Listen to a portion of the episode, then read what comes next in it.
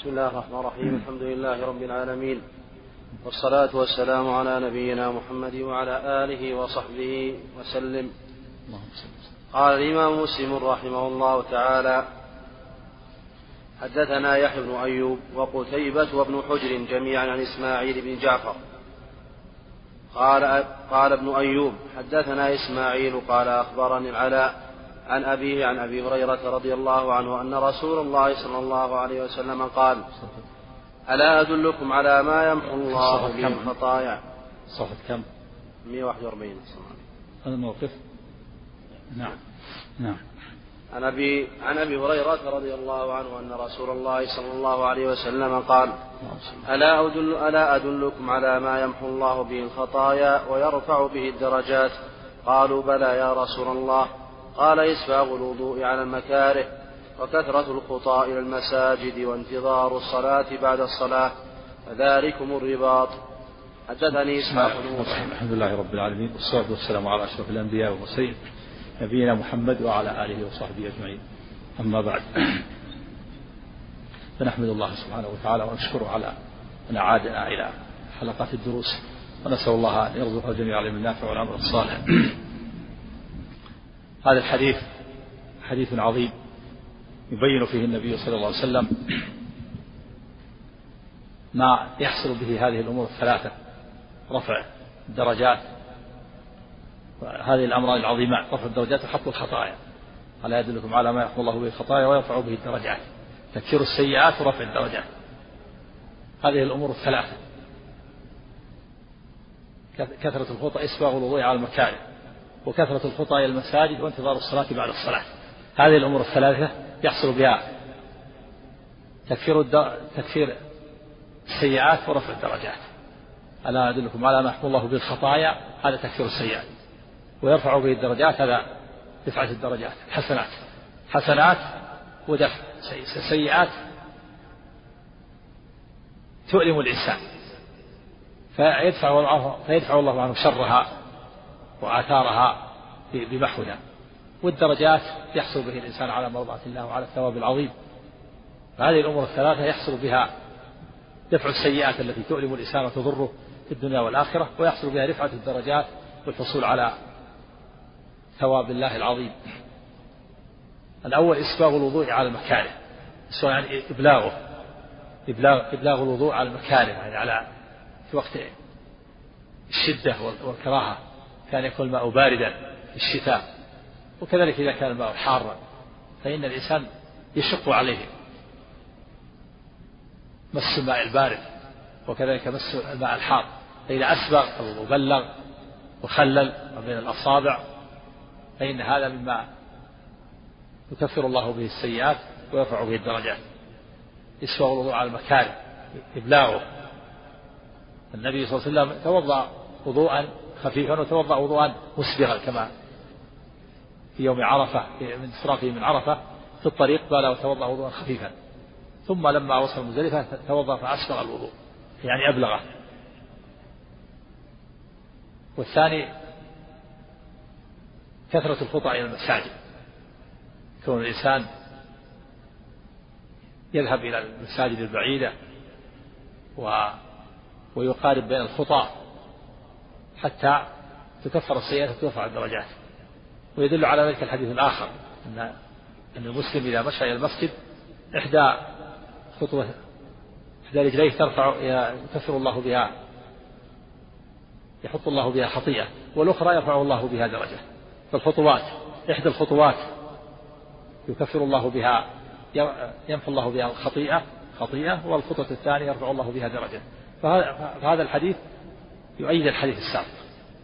أن المسلم إذا مشى إلى المساجد صارت إحدى خطواته يمحو الله بها خطيئة والثانية يرفع الله بها درجة وهنا في هذا الحديث ألا أدلكم على ما يحفظ الله به خطايا ويرفع به درجات؟ كثرة الخطى إلى المساجد. ولهذا قال العلماء ينبغي الإنسان أن يقارب بين الخطاة في مشي المسجد حتى تكثر الخطوات. ثبت أنه خلت البقاع حول المسجد فأراد بنو سلمة. أن ينتقلوا قرب المسجد. فبلغ النبي صلى الله عليه وسلم ذلك فقال لهم بني سلمة دياركم تكتب آثاركم. دياركم تكتب يعني إلزموا دياركم. إلزموا بيوتكم حتى تكتب الآثار والخطوات. لما أرادوا أن ينتقلوا أرشدهم النبي صلى الله عليه وسلم إلى أن يبقوا في مكانهم ولو كان بعيد عن المسجد حتى تكتب الآثار والخطوات. وثبت أيضا أن أحد الصحابة كان أبعد الناس عن المسجد وكانت لا تخطئه صلاة فقيل له لو اشتريت حمارا تركبه في الرمضاء وفي الظلمة. فقال ما يسرني أنني, أنني قرب المسجد. إني أحب أن يكتب لي ممشاي إذا مشيت إلى المسجد ورجوعي إذا رجعت إلى أهلي. فلما بلغ ذلك النبي صلى الله عليه وسلم قال إن الله كتب ذلك كتب لك ذلك كله. ذهاب وإياب. وهذا إقرار من النبي صلى الله عليه وسلم. ودل على أن المسلم يكتب ذهابه وإيابه. يكتب ذهابه إلى المسجد ورجوعه إلى أهله. هذا فضل عظيم. ذهابا وإيابا. وانتظار الصلاة بعد الصلاة. انتظار الصلاة بعد الصلاة. يعني ينتظرها يعني يهتم بها ويعتني بها ويراقب الوقت. فإذا جاء الوقت بادر. ولا يلزم من ذلك أن يكون جالسا في المسجد ولا يخرج. لا. بل المعنى أنه ينتظرها باهتمامه وعنايته ومراقبته. كلما كانت الصلاة صار مراقبا للصلاة الأخرى ويعتني بها. فإذا سمع الأذان بادر. ويدل على ذلك أن النبي صلى الله عليه وسلم ما كان يجلس في المسجد ويترك أعماله. بل إن الإنسان لو جلس في المسجد وترك أعماله الواجبة لأثم. ينبغي الإنسان يكسب من المال الحلال ما يقيت به نفسه وأهله وأولاده. يكون يبقى في المسجد ويعطل أعماله. هذا يكون آثما في هذا. يكون مرتكب لإثم.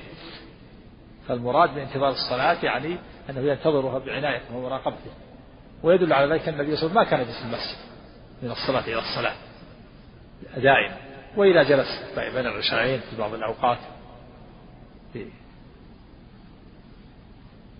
لقراءة القرآن أو لذكر الله أو لفضول درس فهذا خير على خير ونور على نور.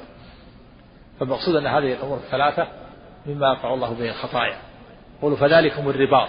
وفي لفظ كرر النبي صلى الله عليه وسلم قال فذلكم الرباط وفذلكم الرباط. يعني نوع من المرابطة هذا نوع من الرباط. كون الإنسان ينتظر الصلاة.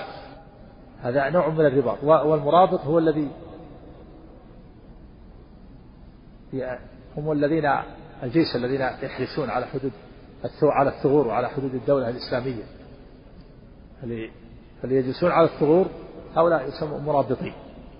ويدل على ذلك أن المرابطين ما كانوا يجلسون في كانوا يأكلون ويشربون ويذهبون لكن كان عندهم استعداد. لو جاء العدو عندهم استعداد وعندهم اهتمام معهم سلاحهم. لكن ما كانوا يعني مرابطين في مكان واحد ما يتعدونه بل يتعدون يذهبون ويأكلون ويشربون وينامون ويتناوبون. وإن كانوا مرابطين في الثغور فهم لا يلزمون مكانا واحدا ولا يلزمون بقعة واحدة بل هم يتفرقون ويذهبون ويجيئون ويروحون ويأكلون ويشربون وينامون وهم مع ذلك مرابطون. فكذلك المرابط الذي ينتظر الصلاة لا يلزم من ذلك أن يكون جالسا في المسجد. بل المراد أنه يعتني بها ويهتم بها ويراقبها فإذا جاء الوقت يكون من المهتمين والمعتنين بها. نعم. حدثني نعم. كل هذا في فضائل. الأبعد فيه تكتب الخطوات والأكثر جماعة كذلك في فضيلة. الترتيب بينها يحتاج إلى تأمل لكن الأكثر جماعة أفضل والبعيد كذلك أكثر. كل هذا ورد ما يدل على على ذلك. نعم. والإنسان المسلم يتأمل وينظر. نعم. حدثني إسحاق بن موسى الأنصاري قال حدثنا معا قال حدثنا مالك حاء وحدثنا محمد بن مثنى. قال حدثنا محمد بن جعفر قال حدثنا شعبة جميعا عن العلاء بن عبد الرحمن بهذا الإسناد وليس في حديث شعبة ذكر الرباط وفي حديث مالك ثنتين فذلكم الرباط فذلكم الرباط. والتكرار للتأكيد نعم.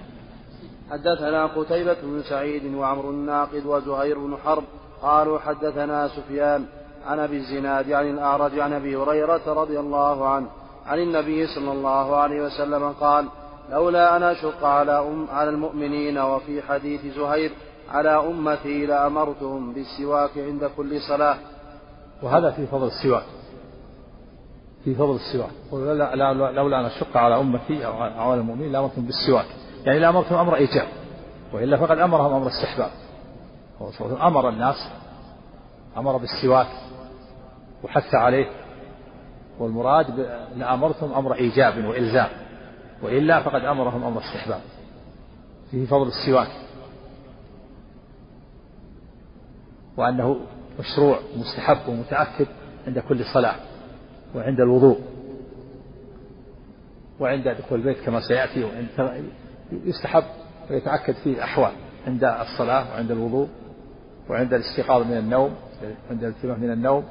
وعند تغير رائحة الفم وعند دخول البيت والسواك جاء في الترمذي أن السواك مطهرة للفم مرضاة للرب. ذكر فيه بعض العلماء فوائد كثيرة تزيد على مئة فائدة ومنها أنه يذكر الشهادة عند الموت. نعم. فهذا فيه فضل السواك. لولا أن أشق على أمتي لأمرتهم بالسواك يعني أمر إيجاب وإلزام عند كل صلاة. وفيها كان الفائدة الثانية العظيمة مطهرة للفم مرضة للرب يرضي الله ويطهر الفم. ويزيل الرائحة المنتنة. نعم. حدثنا أبو كريب محمد بن العلاء قال حدثنا ابن بشر عن مسعر عن مقدام بن شريح. عن أبيه قال سألت عائشة رضي الله عنها قلت بأي شيء كان يبدأ النبي صلى الله عليه وسلم إذا دخل بيته؟ قالت بالسواك. وهذا يدل على تأكد السواك عند دخول البيت. والسواك عود لين يشوص به الإنسان فاه يعني يدرك فاه وطرف لسانه. بكل عود كل عود لين منق لا يتفتت ولا يجرح. وعود الأراك من أحسن ما يتسوق به. وإلا فليس يعني ليس خاصا بعود الأراك بل عود الأراك من أحسنها وألينها فإذا وجد عود لين لا يتفتت ولا يجرح حصل به المقصود. قال بعض العلماء إنه إذا لم يجد شيئا تسوق ولو بأصبعه. إذا المقصود إزالة الرائحة ودلك الفم. نعم. ليس ببعيد. لأنها من جنس لأنه هي شصفة من جنس السواك يعني حتى بدون يعني بدون معجون. يرجى يرجى له ذلك. نعم. وحدثني أبو بكر بن نافع العبدي قال حدثنا عبد الرحمن عن سفيان عن المقدام بن شريح عن أبيه عن عائشة رضي الله عنها أن النبي صلى الله عليه وسلم كان كان إذا دخل بيته بدا بالسواك حدثنا يحيى بن حبيب الحارثي قال حدثنا حماد بن زيد عن غيلان وهو ابن جرير المعولي. عن أبي بردة عن أبي موسى رضي الله عنه قال دخلت على النبي صلى الله عليه وسلم وطرف, وطرف, وطرف السواك على لسانه. عن إيش؟ عن عبد الرحمن. عن عن أبي بردة عن أبي موسى رضي الله عنه قال دخلت على النبي صلى الله عليه وسلم وطرف السواك على لسانه. وهذا من محبته له عليه الصلاة والسلام. دخل على السواك على طرف لسانه. حتى إنه عليه الصلاة والسلام في مرض موته يعني تسوك. ولما دخل عبد الرحمن بن أبي بكر ومعه سواك نظر إليه النبي صلى الله عليه وسلم وهو في حجر عائشة. فقالت آخذه لك.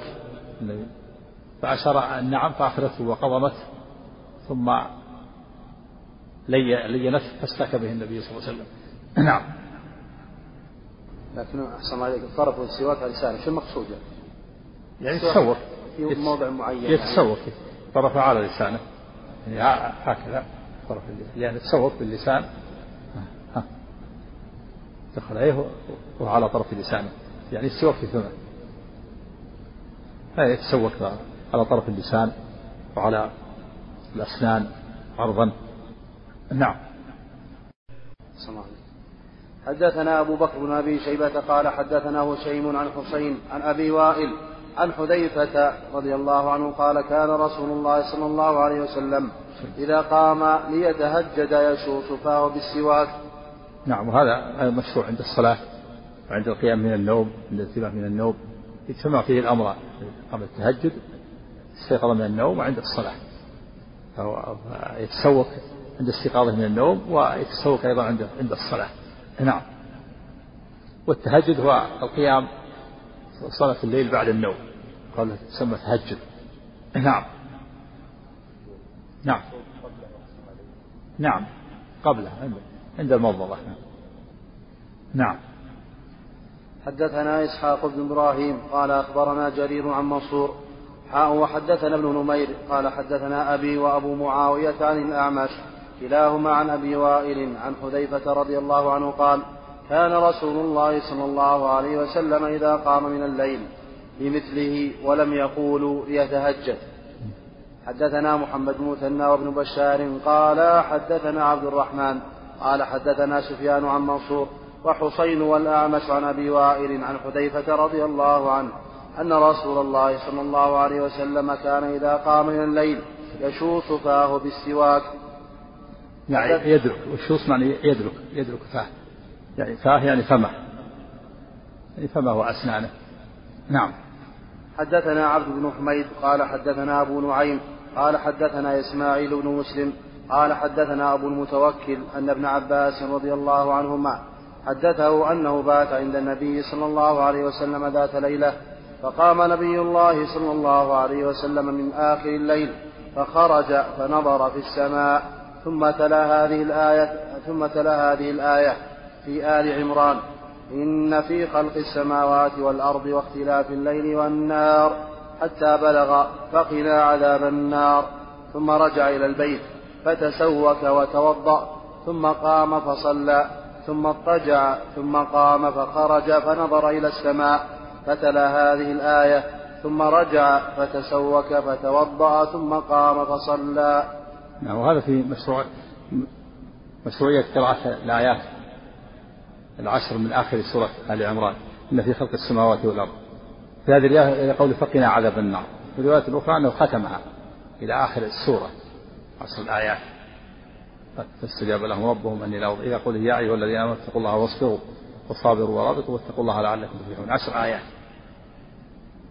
وفيه مشروعية تكرار قراءة الآيات إذا كرر القيام من الليل. فإنه عليه الصلاة والسلام قام قرأ الآيات ثم توضأ وتسوك وصلى ثم نام ثم قام فقرأ الآيات وتسوك وصلى. في مشروعية تكرار قراءة الآيات عند تكرار الاستيقاظ من النوم. إذا استيقظ قرأها. وتسوك وتوضأ. فإذا نام ثم استيقظ مرة أخرى قرأها مرة ثانية. واستاك وتوضأ. نعم. نعم. وليظن حتى أظن في الصحيحين. نعم. يقال أحسن الله عليك أن من السنة النظر إلى السماء. نعم. يقال من السنة النظر إلى السماء. نعم. عندك ثم نظر إلى السماء. سم... نعم قال الله عليك قال فخرج فنظر في السماء ثم تلا هذه الآية. آه، نعم هو الظاهر لأن لأن النظر إلى السماء فيه تطبيق الآيات عمل بالآيات. إن في خلق السماوات والأرض. ينظر إلى السماوات والأرض. إن في خلق السماوات والأرض. واختلاف الليل والنهار لآيات لأولي الألباب إذا نظر إلى السماء نظر إلى السماء. نظر إلى السماء نظر إلى الأرض ونظر إلى الليل. في تنفيذ يعني جمع بين العمل و بين القراءة والعمل. نعم المعنى نعم. نعم هذا في تدبر. في تدبر وفي تطبيق تنفيذ. تنفيذ لمعنى الآيات جمع بين القراءة وبين العمل. يعني النظر هذا نعم. تدبر تدبر للآيات نظر إلى السماوات ونظر إلى الأرض والليل. فجمع بين القراءة وبين العمل. نعم. ها؟ فلا التدبر التدبر مطلوب في جميع القرآن. هذه الآيات وغيرها. إن أفلا يتدبرون القرآن؟ أم على قلوب أقفالها كل القرآن ينبغي تدبره. لكن الآن حينما ينظر إلى السماء هذا نوع من التدبر. هذا نوع من التدبر. وإلا فالتدبر مطلوب. كتاب أنزلناه إليك مبارك ليدبروا آياته وليتذكروا القرآن. مطلوب في جميع القرآن. نعم. حدثنا أبو بكر بن أبي شيبة. نعم. في خلاف بين أهل بعض أهل العلم يرى أنه باليد اليمنى والقول الثاني أنه باليد اليسرى. من قال إنه إزالة أذى قال باليسار. والأقرب باليسار لأنه في إزالة أذى وتنظيف الأسفل ومن نظر إلى إلى أنه لم لم ينظر إلى أنه إزالة أذى قال باليمين لأنه من من الأشياء اللي كان النبي يعجبه التيمم في تنزله وترحل وفي طهره والشيء لكن الأقرب باليسار. نعم. نعم. حدثنا أبو بكر بن أبي شيبة وعمر الناقد وزهير بن حرب جميعا عن سفيان. قال أبو بكر حدثنا ابن عيينة عن الزهري عن سعيد بن المسيب عن أبي هريرة رضي الله عنه. عن النبي صلى الله عليه وسلم قال الفطرة خمس أو خمس من الفطرة الختان والاستحداد وتقليم الأظفار. الفطرة يعني السنة أو أو الدين. الفطرة الدين والتوحيد. فطرة الله التي فطر الناس عليها. الإسلام والدين والتوحيد. ومن قال إنه من السنة فالسنة من الدين. خمس من الفطرة يعني من الدين. ومن ومن الإسلام. نعم. مما فطر الله الناس عليها. نعم واستحسانها والعمل بها. نعم. خمس من خمس ولا عشر. قال الفطرة خمس أو خمس من الفطرة. نعم سيأتي في الحديث الآخر عشر من الفطرة. نعم. خمس من الفطرة نعم. عن أبي هريرة رضي الله عنه عن النبي صلى الله عليه وسلم قال الفطرة خمس أو خمس من الفطرة الختان والاستحداد وتقليم الأظفار ونتف الإبط وقص الشارب. نعم هذا كلها من الفطرة. الختان هو قطع الجلدة التي فوق الكاميرا من ذكر الرجل وكذلك قطع الجلدة التي فيها على الفرج بالنسبة للأنثى. هي سنة في حق الرجال والنساء حق الذكور والإناث. عند الجمهور سنة في حق الذكور والإناث وذهب أحمد وجماعة إلى أنه واجب في حق الذكور مستحب في حق الإناث. فإذا وجد خاتنة تختن الإناث تحسن الختان مستحب. وإذا ترك الختان بالنسبة للأنثى فلا فلا حرج على الصحيح. أما الذكر فإنه يجب يجب عند البلوغ. ولكن كونه في الصغر مستحب لأنه أسرع وأبرأ إذا ختن وهو صغير يبرأ سريع.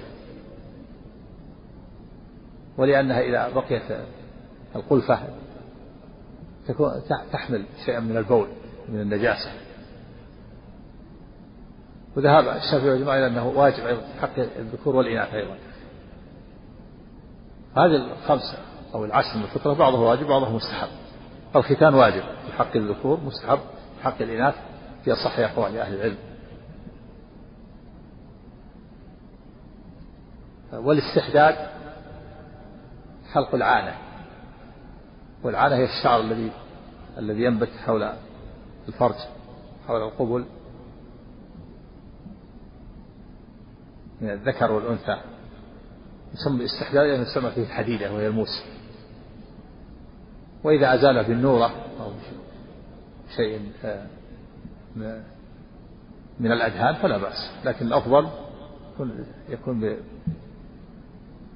يكون بالموس بالاستحداد ونتف الأبط هذا الأفضل أن يكون بالنتف لأنه شعر رقيق خفيف.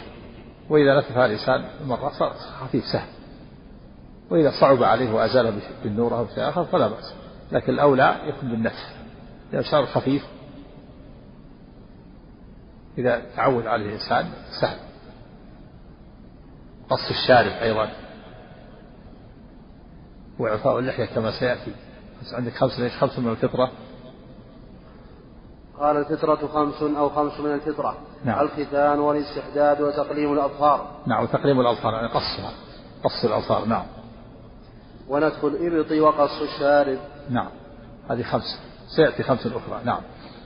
حدثني أبو الطاهر وحرملة بن يحيى قال أخبرنا ابن وهب قال أخبرني يونس عن ابن شهاب عن سعيد المسيب عن أبي هريرة عن أبي هريرة رضي الله عنه عن رسول الله صلى الله عليه وسلم أنه قال الفطرة خمس الاختتان والاستحداد وقص الشارب وتقليم الأظفار ونسك الإبط.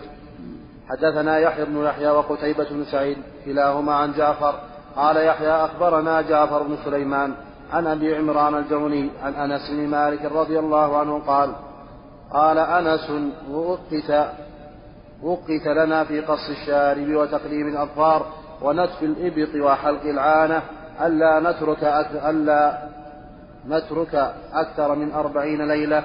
نعم وهذا له حكم الرفع لأن الموقت هو الرسول عليه الصلاة والسلام. قل وقت لنا قال الصحابة وقت لنا فالمراد الرسول عليه الصلاة والسلام هو الموقت. وقت لنا في حلق العانة وتقليم الأظفار وقص الشارب ونتف الأبط ألا نترك ذلك أكثر من أربعين ليلة. يعني الحد الأقصى أربعين فلا يتأخر. نعم وقع وقت لنا. قال أنس رضي الله عنه وقت لنا في قص الشارب وتقليم الأظفار ونتف الإبط وحلق العانة ألا نترك أكثر من أربعين ليلة. يعني هذه الأربعة الاستحداد يعني حلق العانة وتقليم الأظفار وقص الشارب ونتف الإبط. نعم. هذا إذا إذا وجد إذا كان فيه شعر وإذا لم يكن فيه شعر قد يكون بعض الناس ما يكون فيه شعر إذا إذا وجد الشعر نعم. ها؟ وإذا طال كذلك إذا طال ينبغي له أن يتعاهد ولا يترك إلى الأربعين. لكن هذا آخر حد أقصى نعم. ظاهره أنه أنه يأثم أو أو يكره كراهة شديدة. نعم. لأن التحديد يفيد هذا. نعم. لكن نعم. نخصها في هذه الأربع ولا ندخل مع حرف الشارب وهكذا؟ نعم. يعني نخصها بهذه الأربع أو نقيس نعم. عليه مثلا بعض الأمور التي هي من الفطر نعم وقص الشارب كان عندك. الاستحداد أحسن ذكر ذكر قص الشارب. وقص الشارب ونتف الإبط. نعم. وحلق العانة الأربع نعم. تقريم الأظفار نعم. حدثنا ها؟ السنة كونه من السنة ما ينام السنة تشمل الواجب وتشمل المستحب. إذا أطلقت السنة تشمل قوله من السنة. السنة يعني طريقة الرسول عليه الصلاة والسلام. أقواله وأفعاله وتقريراته منها الواجب ومنها المستحب السنة أوسع. نعم. حدثنا محمد بن مثنى قال حدثنا يحيى يعني بن سعيد بن سعيد. حاء وحدثنا ابن نمير قال حدثنا أبي جميعا عن عبيد الله عن نافع عن ابن عمر رضي الله عنهما. عن النبي صلى الله عليه وسلم قال أحفوا الشوارب وأعفوا اللحى. أحفوا. أحفوا الشوارب وأعفوا اللحى نعم. وحدثنا قتيبة بن سعيد هذا أمر. هذا أمر يدل على الوجوب. أحفوا الشوارب يعني قصوها. والحف يعني هو أخذها حتى تقرب من من طرف الشفة الحف يكون بالمقص لا يكون بالحلق. ففيه دليل على على وجوب قص الشارب. وكذلك إعفاء اللحية وجوب إعفاء اللحية وسيأتي بأوامر متعددة في إعفاء اللحية. نعم. وحدثنا قتيبة بن سعيد عن مالك بن أنس عن أبي بكر بن نافع عن أبي عن ابن عمر رضي الله عنهما عن النبي صلى الله عليه وسلم أنه أمر بإحفاء الشوارب وإعفاء اللحية. نعم والأمر الوجوب نعم. أصل الوجوب. نعم. حدثنا دل على وجوب قص الشارب وإعفاء اللحية. نعم. حدثنا سهل بن عثمان قال حدثنا يزيد بن زريع عن عمر بن محمد حدثنا قال حدثنا نافع عن ابن عمر رضي الله عنهما قال قال رسول الله صلى الله عليه وسلم خالفوا المشركين أحفوا الشوارب وأوفوا اللحى وهذا لفظ آخر أوفوا اللفظ الأول أعفوا وهذا أوفوا نعم. حدثني أبو بكر بن أبي قال حدثني أبو بكر بن إسحاق قال أخبرنا ابن أبي مريم قال أخبرنا محمد بن جعفر قال أخبرني العلاء بن عبد الرحمن بن يعقوب مولى الحرقة عن أبي عن أبي هريرة رضي الله عنه قال قال رسول الله صلى الله عليه وسلم جز الشوارب وأرقوا اللحى. وهذا لفظ آخر. أرقوا لفظ الأول أعفوا وأوفوا وأرقوا وجاء في صحيح البخاري ووفروا وجاء في لفظ آخر في غير الصحيح وأرجو. هذه خمسة ألفاظ. أعفو وأوفوا وأرخوا ووفروا وأرجو. خمسة ألفاظ كلها تدل على وجوب إعفاء اللحية. ولهذا نقل الإجماع محمد بن أبي حزم على أن قص الشارب وإعفاء اللحية فرض. نقل الإجماع على أن إعفاء اللحية فرض وكذلك إعفاء الشارب بهذه الألفاظ. أعفوا وأوفوا وأرخوا ووفروا وأرجوا وأرجو. أرجو نعم في غير الصحيح. وجزء في الشوارب أحفو وجزء. والجزء يكون بالمقص وأحفو يكون استئصال الشعر ولا يبقى إلا أصوله. ولا فيها أحلقوا فلا ينبغي حلقه بخلق الشارب بالمكينة أو بالموس بل يكون بالمقص. نعم. خالف المجوس. نعم. فيه فيه أمر بالمخالفة في أن المجوس يحلقون لحاهم. أمر ويتركون شواربهم. وجاء عن النبي جاءه رجلان من الفرس.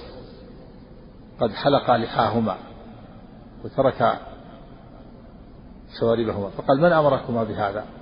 وأعرض عنهما عليه الصلاة قال أمرنا بهذا. أمرنا ربنا يعني كسرى.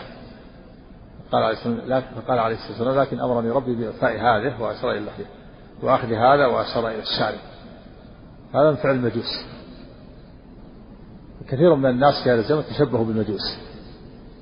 تجدهم يحلقون اللحى ويتركون الشوارب. نسأل الله السلامة والعافية. نعم. نعم. نعم. نعم. ما يب... حتى بعضهم شد قال إن هذا من المثلى. مالك وغيره ما ينبغي بالموس إنما بالمقص. يحف بالمقص.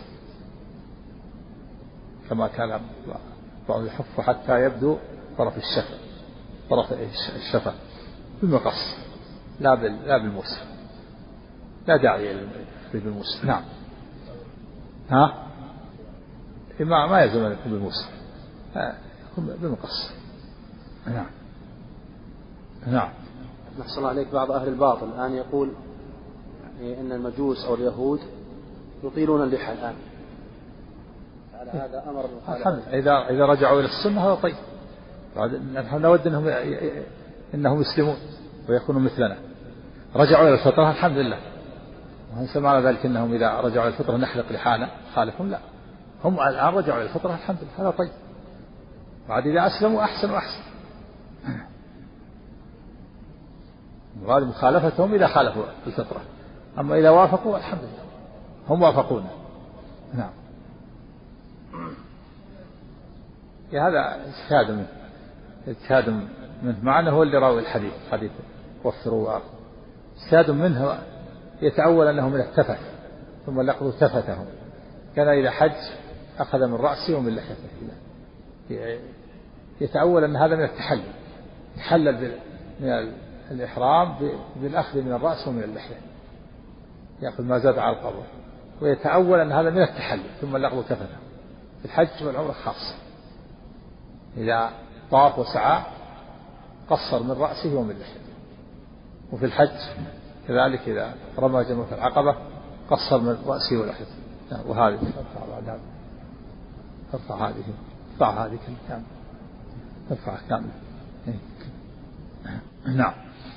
حدثنا قتيبة بن سعيد وأبو بكر بن أبي شيبة وزهير بن حرب قالوا حدثنا وكيع عن زكريا بن أبي زائدة عن مصعب بن شيبة عن طلق بن حبيب عن عبد الله بن الزبير عن عائشة رضي الله عنهما قالت قال رسول الله صلى الله عليه وسلم عشر من الفطرة قص الشارب وإعفاء اللحية والسواك. واستنشاق الماء وقص الأظفار وغسل البراجم ونتف الإبط وحلق العانة وانتقاص الماء. قال زكريا قال مصعب ونسيت العاشرة إلا أن تكون المضمضة. زاد قتيبة قال قال وكيع انتقاص الماء يعني الاستنجاء. نعم يحتمل أن تكون المضمضة كما قال ويحتمل أن تكون الختان. فهذه كلها عشر من الفطرة بعضها واجب بعضها مستحب. انتقاص الماء الاستنجاء الاستنجاء لا بد منه هذا أو الاستجمار وغسل البراجم المفاصل مفاصل الأصابع. هذا لا بد منه في الوضوء. والسواك مستحب ليس بواجب. والمضمضة واجب واجبة في الوضوء وفي الغسل. وإعفاء اللحية واجب. وقص الشارب واجب. ونتف الأبط واجب. هذه بعضها واجب بعضها مستحب. عشر من الفطرة نعم. عن عائشة رضي الله عنها قال قال رسول الله صلى الله عليه وسلم عشر من الفطرة قص الشارب. هذا واجب نعم. وإعفاء اللحية. هذا واجب والسواك. هذا مستحب. واستنشاق الماء. هذا واجب. وقص الأظفار كذلك واجب قبل أربعين ليلة نعم. وغسل البراجم. البراجم عقد الأصابع. هذا في في اثناء الوضوء لابد من غسل. لابد من غسل الأصابع والعقد اللي فيها ما يترك شيء منها. نعم. ونتف الإبط. نعم. نعم واجب. لا, لا يترك أكثر من أربعين ليلة. كما سبق في الحديث وقت لنا من الأشياء اللي وقفت. نعم. لأنه إذا طال صار محل الأوساخ. نعم. ونتف الإبط. كذلك هذا وابط. نعم. عقد الأصابع. والمفاصل نعم. نعم. نعم. وش؟ في اليد أكثر. قد يقال في الأصابع كذلك لكن في اليد أوضح. كلها يجب في اليد وفي الرجل. تعاهدها نعم. نعم. وحلق العانة. كذلك هذا واجب. وانتقاص الماء. الاستنجاء يعني الاستنجاء والاستجمار. إذا استجمر استجمار شرعي بالأحجار ثلاث مسحات منقية فأكثر ولم يتجاوز الخارج موضع العادة كفى أو يستنجي بالماء أو يجمع بين الأمرين. نعم. وحدثنا أبو كريب قال أخبرنا ابن أبي زائدة. نعم. الاستنجاء الاستنجاء والاستجمار هذا يجب بعد خروج الخارج إما استنجاء أو استجمار نعم. وحدثنا وحدثناه أبو كريب قال أخبرنا ابن أبي قال أخبرنا ابن أبي زائدة عن أبي عن مصعب بن شيبة في هذا في هذا الإسناد مثله غير أنه قال قال أبو ونسيت العاشرة.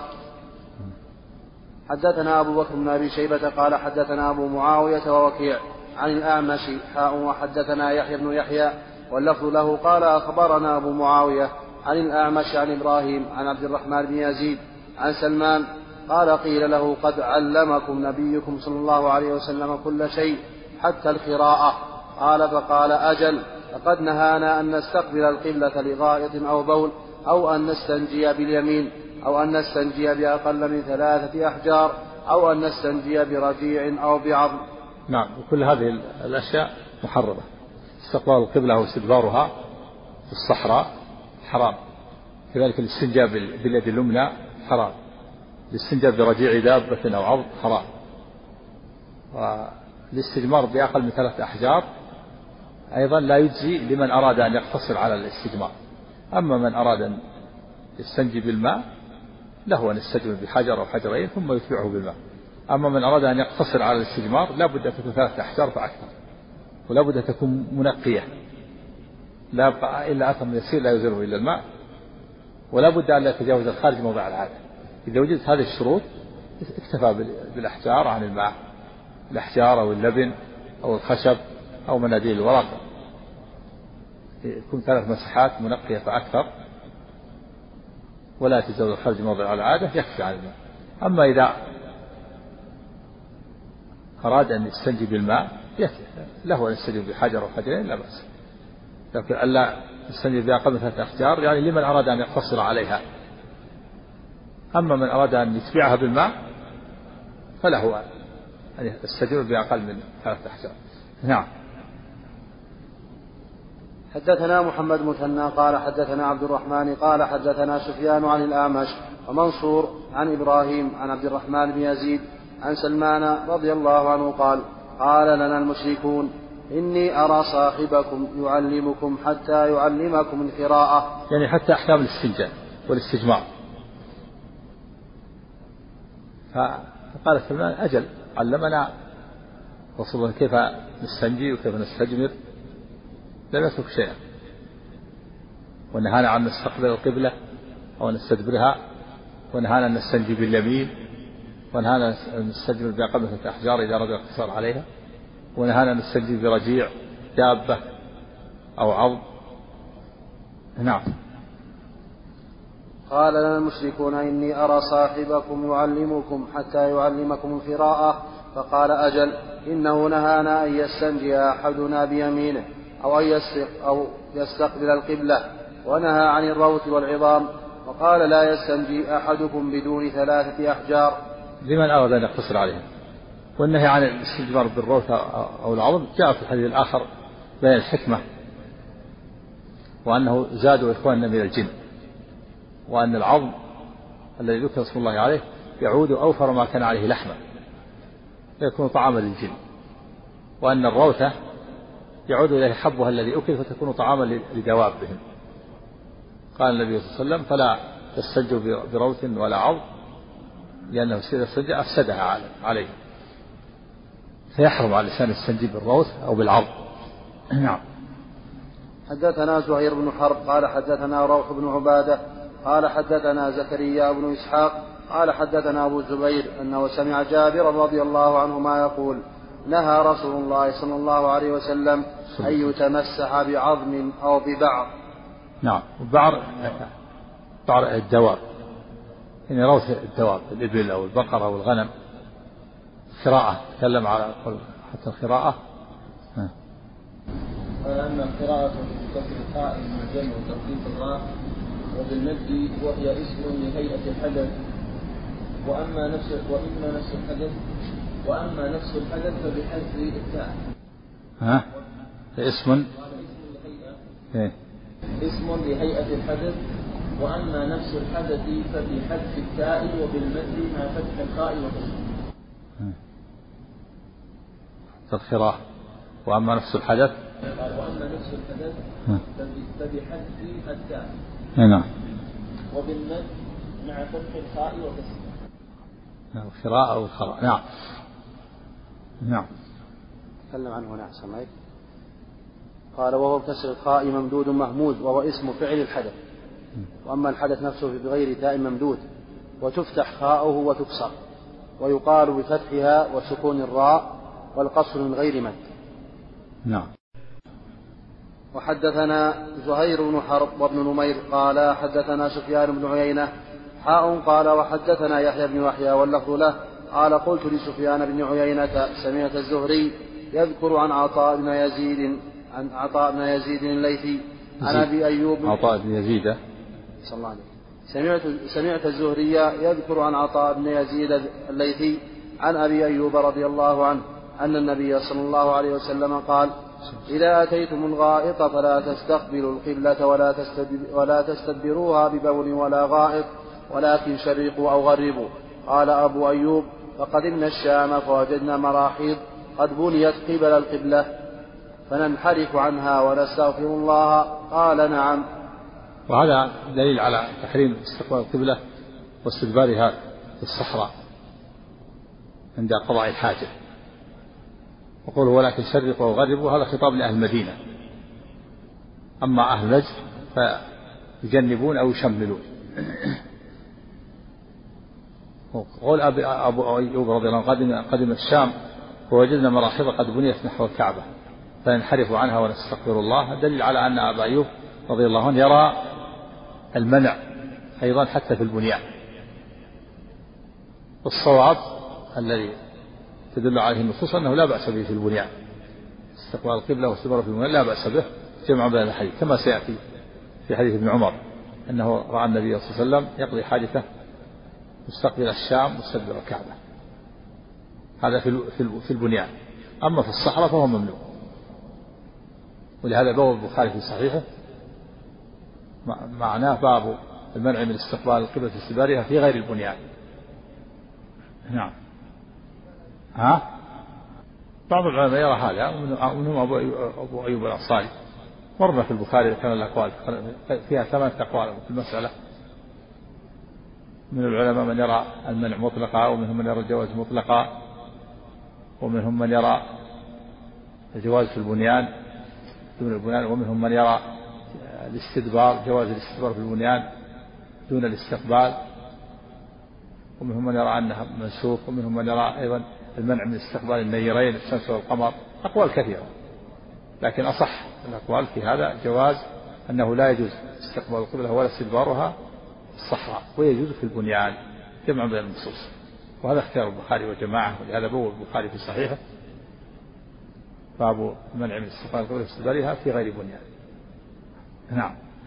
وحدثنا أحمد بن الحسن بن فراش قال حدثنا عمرو بن عبد الوهاب قال حدثنا يزيد يعني ابن زريع قال حدثنا روح عن سهيل عن القعقاع عن أبي صالح. يمكن عن النووي ذكر اشار الخلاف ذكر الأقوال النووي عن الشرح إيه. قوله نهانا أن نستقبل القبله لغايه أو كذب والخمر لغايه لا شوف بس الأقوال. وأما النهي عن استقبال القبله للبول والغائط فقد اختلف العلماء فيه على مذاهب. أحدها مذهب مالك والشافعي رحمهم الله تعالى أنه يحرم استقبال القبلة في الصحراء بالبول والغائط ولا يحرم ذلك في البنيان وهذا مروي عن عباس بن ابي المطلب وعبد الله بن عمر رضي الله عنهما والشعبي والشعبي وإسحاق بن راهويه وأحمد بن حنبل في إحدى روايتين رحمهم الله. والمذهب الثاني أنه لا يجوز ذلك. الأول اصح الأول هو هو أصح كما سيأتي. نعم. نعم والمذهب الثاني أنه لا يجوز ذلك. لا في البنيان ولا في الصحراء وهو قول أبي أيوب الأنصاري الصحابي رضي الله عنه ومجاهد وإبراهيم النخعي وسفيان الثوري وأبي ثور وأحمد في رواية. والمذهب الثالث جواز ذلك في البنيان والصحراء جميعا وهو مذهب عروة بن الزبير وهو مذهب عروة بن الزبير وربيعة الشيخ مالك وربيعة الشيخ مالك رضي الله عنه وداود الظاهري والمذهب الرابع لا يجوز الاستقبال لا في الصحراء ولا في البنيان ويجوز الاستكبار فيهما. وهي إحدى الروايتين عن أبي حنيفة وأحمد رحمهم الله تعالى. واحتج المانعون مطلقا بالأحاديث الصحيحة الوارده في النهي مطلقا. بس. بس انتهى الاقوال لا في أقوال أخرى. ذكر ذكرنا في شرح البخاري ذكرنا ثمانية أقوال أصحها القول الأول أنه جمع بين النصوص لأن القاعدة النبي صلى الله عليه وسلم إذا نهى عن شيء ثم فعله دل على أنه ليس للتحريم. نعم. نعم. إي نعم. في بعضها استقبال النجرين وبعضها نعم.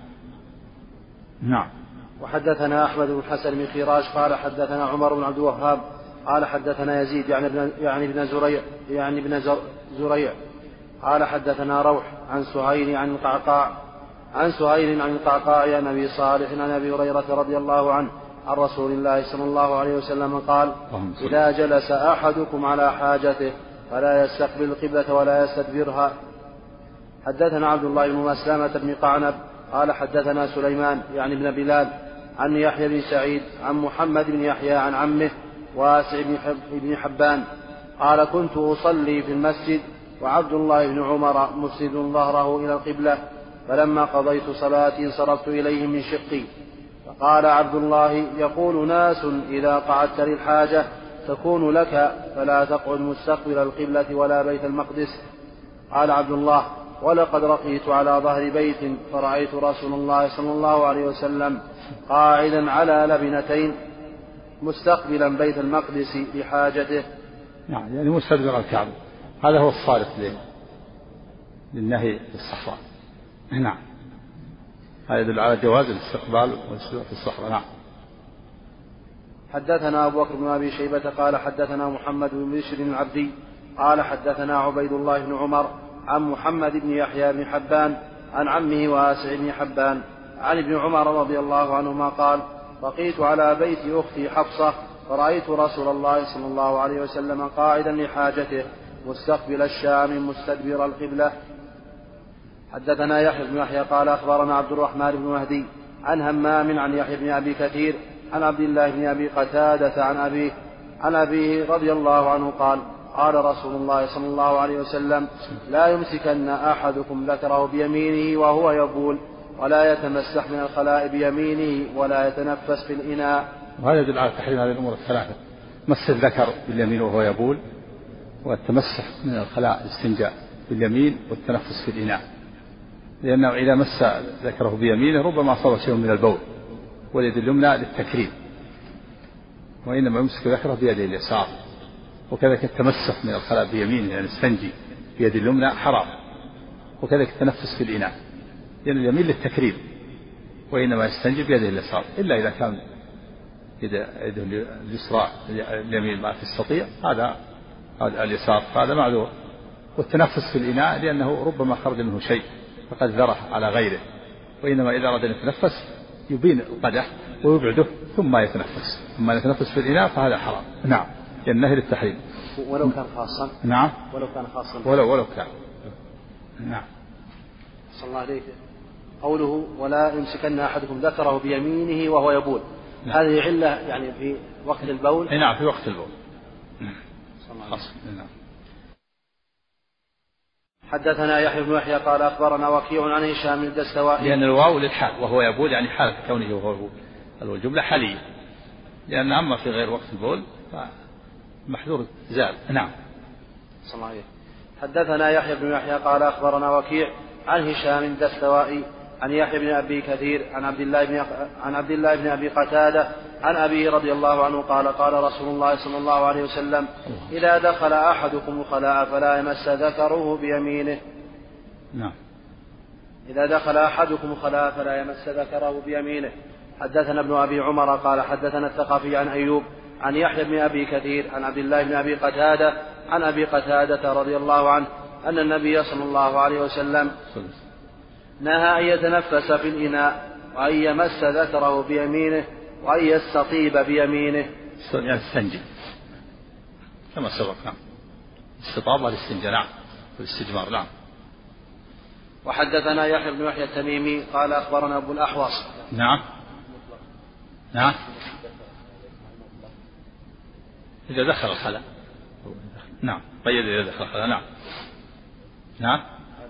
إذا دخل الخلاء. هذا مقيد مقيد بأنه بالحديث السابق. نعم.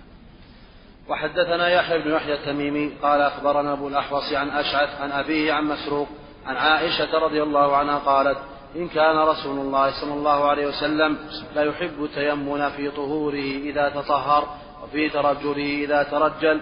وفي انتعاله إذا انتعل. وحدثنا عبيد الله. تسريح الشعر. إذا سرح شعره يبدأ بالشق الأيمن. وإذا انتعل يبدأ باليد اليمنى وإذا تطهر يبدأ باليد اليمنى توضأ. وإذا لبس ثوبه يبدأ باليد اليمنى وإذا لبس السروال يبدأ باليد اليمنى وهكذا والخلع بالعكس نعم. وحدثنا وحدثنا عبيد الله بن معاذ. قال حدثنا أبي قال حدثنا شعبة عن الأشعث عن أبيه عن مسروق عن عائشة رضي الله عنها قالت كان رسول الله صلى الله عليه وسلم يحب التيمن في شأنه كله في نعليه وترجله وطهوره. حدثنا يحيى بن أيوب وقتيبة وابن حجر جميعا عن إسماعيل بن جعفر قال ابن أيوب حدثنا إسماعيل قال أخبرني العلاء عن أبي عن أبي هريرة رضي الله عنه أن رسول الله صلى الله عليه وسلم قال اتقوا اللاع اتقوا اللاعنين. قالوا ومن لاعنان قالوا ومن لاعنان يا رسول الله. قال الذي يتخلى في طريق الناس أو في ظلهم. يعني اللاعنان يعني الذين يسببان اللعن يعني أن الناس يلعنون من يفعل ذلك. الذي يتخلى يقضي حاجته في طريق الناس وفي ظلهم. المعنى ليس هذا إذنا باللعن بل المعنى أن الناس يلعنون من فعل ذلك. يعني اتقوها هذان الأمران اللذان يكونان سببا في اللعن. الناس إذا تخلى أحد في طريقهم وفي ظلهم لعنوه. نعم. حدثنا يحيى بن يحيى قال أخبرنا خالد بن عبد الله عن خالد عن عطاء بن أبي ميمونة عن أنس بن مالك رضي الله عنه أن رسول الله صلى الله عليه وسلم دخل حائطا وتبعه غلام معه ميضأة. بركة على حديث أنس. نقرأ الآن واحد من نقرأ شرح العقيدة الواسطة ما نتمكن من قراءة الكتاب. لكن نؤجل إن شاء الله يوم الخميس. سيكون ثلاث دروس إن شاء الله. زيادة الدروس بعد وفاة سماحة شيخنا رحمة الله عليه. نسأل الله أن يجمعنا وإياه سيكون درس يوم الأربعاء ويوم الخميس. بعد الفجر. درس يوم الأربعاء مو طويل ساعة يكون في الفرائض وفي النحو. يمكن يكون بعض بعض الرسائل أيضا. درس الخميس يكون درس طويل إن شاء الله بعد الفجر. أول الدروس التفسير. يكون درس التفسير والطريقة في هذا يكون معنا تفسير ابن كثير وغيرها أيضا من التفاسير الأخرى. يستحسن يكون مع الإخوان عدة تفاسير. نقرأ تفسير ابن كثير وقد لا نستوعب القراءة.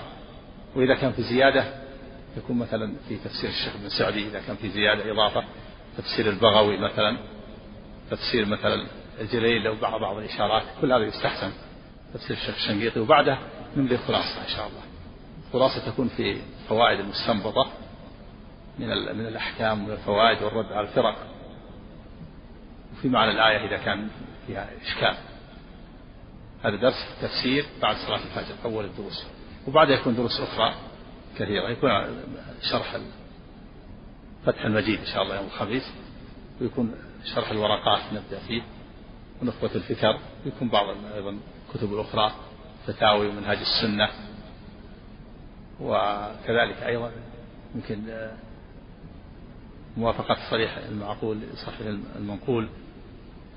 وممكن آه ما في مانع. أي أي كتاب نقرأ فيه. يريد أي كتاب يكون نقرأ فيه إن شاء الله. ولا الدرس السادس بعد المغرب يوم الأحد مسجد الراجح بالتفصيل أيضا. يكون نبدأ من سورة الكهف.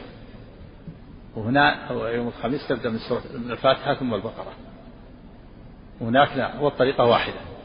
نملي إن شاء الله يكون فيما بعد خلاصة. يكون معكم كل واحد يكون معه. كتاب دفتر وقلم نملي خلاصة إن شاء الله. في بعد ما نقرأ في عدة تفاسير. وقد لا نقرأ التفاسير لكن نقرأ تفسير واحد والتفاسير الأخرى إذا كان في زيادة. أو إضافة قرأناها وإذا ما كان في زيادة ما نقرأ. تكون الدروس ستة إن شاء الله.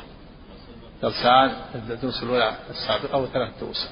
درسين بعد العصر السبت والثلاثة. درسين بعد المغرب الأحد والاثنين درسين بعد الفجر الأربعاء والخميس. يكون كل يناسب الفجر يأتي الفجر ويناسب العصر يأتي العصر ويناسب المغرب يأتي المغرب. نسأل الله الجميع التوفيق. نسأل الله العلم نعم سم. نعم. فجر هنا إن شاء الله. يوم الأربعاء والخميس. درس الأربعاء قصير مو طويل عشان الأعمال والمدارس. يمكن ساعة أو كذا أو قريب منه. درس الخميس يكون طويل درس طويل إن شاء الله. نعم. نعم. ها؟ النحو الأجرمية والرحبية في الفرائض. الأجرمية في النحو أول. بعدها نقرأ إن شاء الله إذا قرأ انتهينا منها نقرأ إن شاء الله بعد ذلك الألفية فية مالك شرح بن عقيل. إن شاء الله نسأل الله أن يبلغنا. والفرائض الرحبية والفوائد الجية سماحة الشيخ يكون درس قصير يوم ممكن نقرأ أيضا بعض الرسائل. يمكن رسالة ترد على الجهمية والأربعاء والخميس إن شاء الله. ويوم الثلاثاء يكون البلوغ والدرة السنية درسين. والسبت درسين. الآن ما يتسع الوقت الأكثر من درسين. لكن الحديث نريد نقطع مرحلة الدرس. درسين في الحديث في مسلم وفي البخاري. يكون وقت مناسب. نعم. نعم ثابتة. إي نعم ثابتة. بس يضاف إليها ثلاثة أخرى. مغرب الأحد هناك فجر الأربعاء وفجر الخميس. إن شاء الله. نعم. بس التفسير يكون معكم عدة تفاسير طبعا فيها مكتبة عندنا أظن في مكتبة لعلنا نشوف الإمام. كان في المسجد هناك نقلت إلى هنا لعل تنقل تكون هنا إذا احتجناها. بعد نكلم الإمام إن شاء الله. نعم. نعم. لا الأسبوع لا ما في حد ما في شيء. الأسبوع الثاني في المغرب. يعني حتى ننبههم ما ما ننبه ولا جاء الإعلان حتى الآن. يكون المغرب الأحد ابتداء من الأسبوع القادم والفجر يكون من الأسبوع هذا إن شاء الله. فجر الأربعاء والخميس من الأسبوع هذا. والأحد هناك يكون من الأسبوع الثاني إن شاء الله. نعم.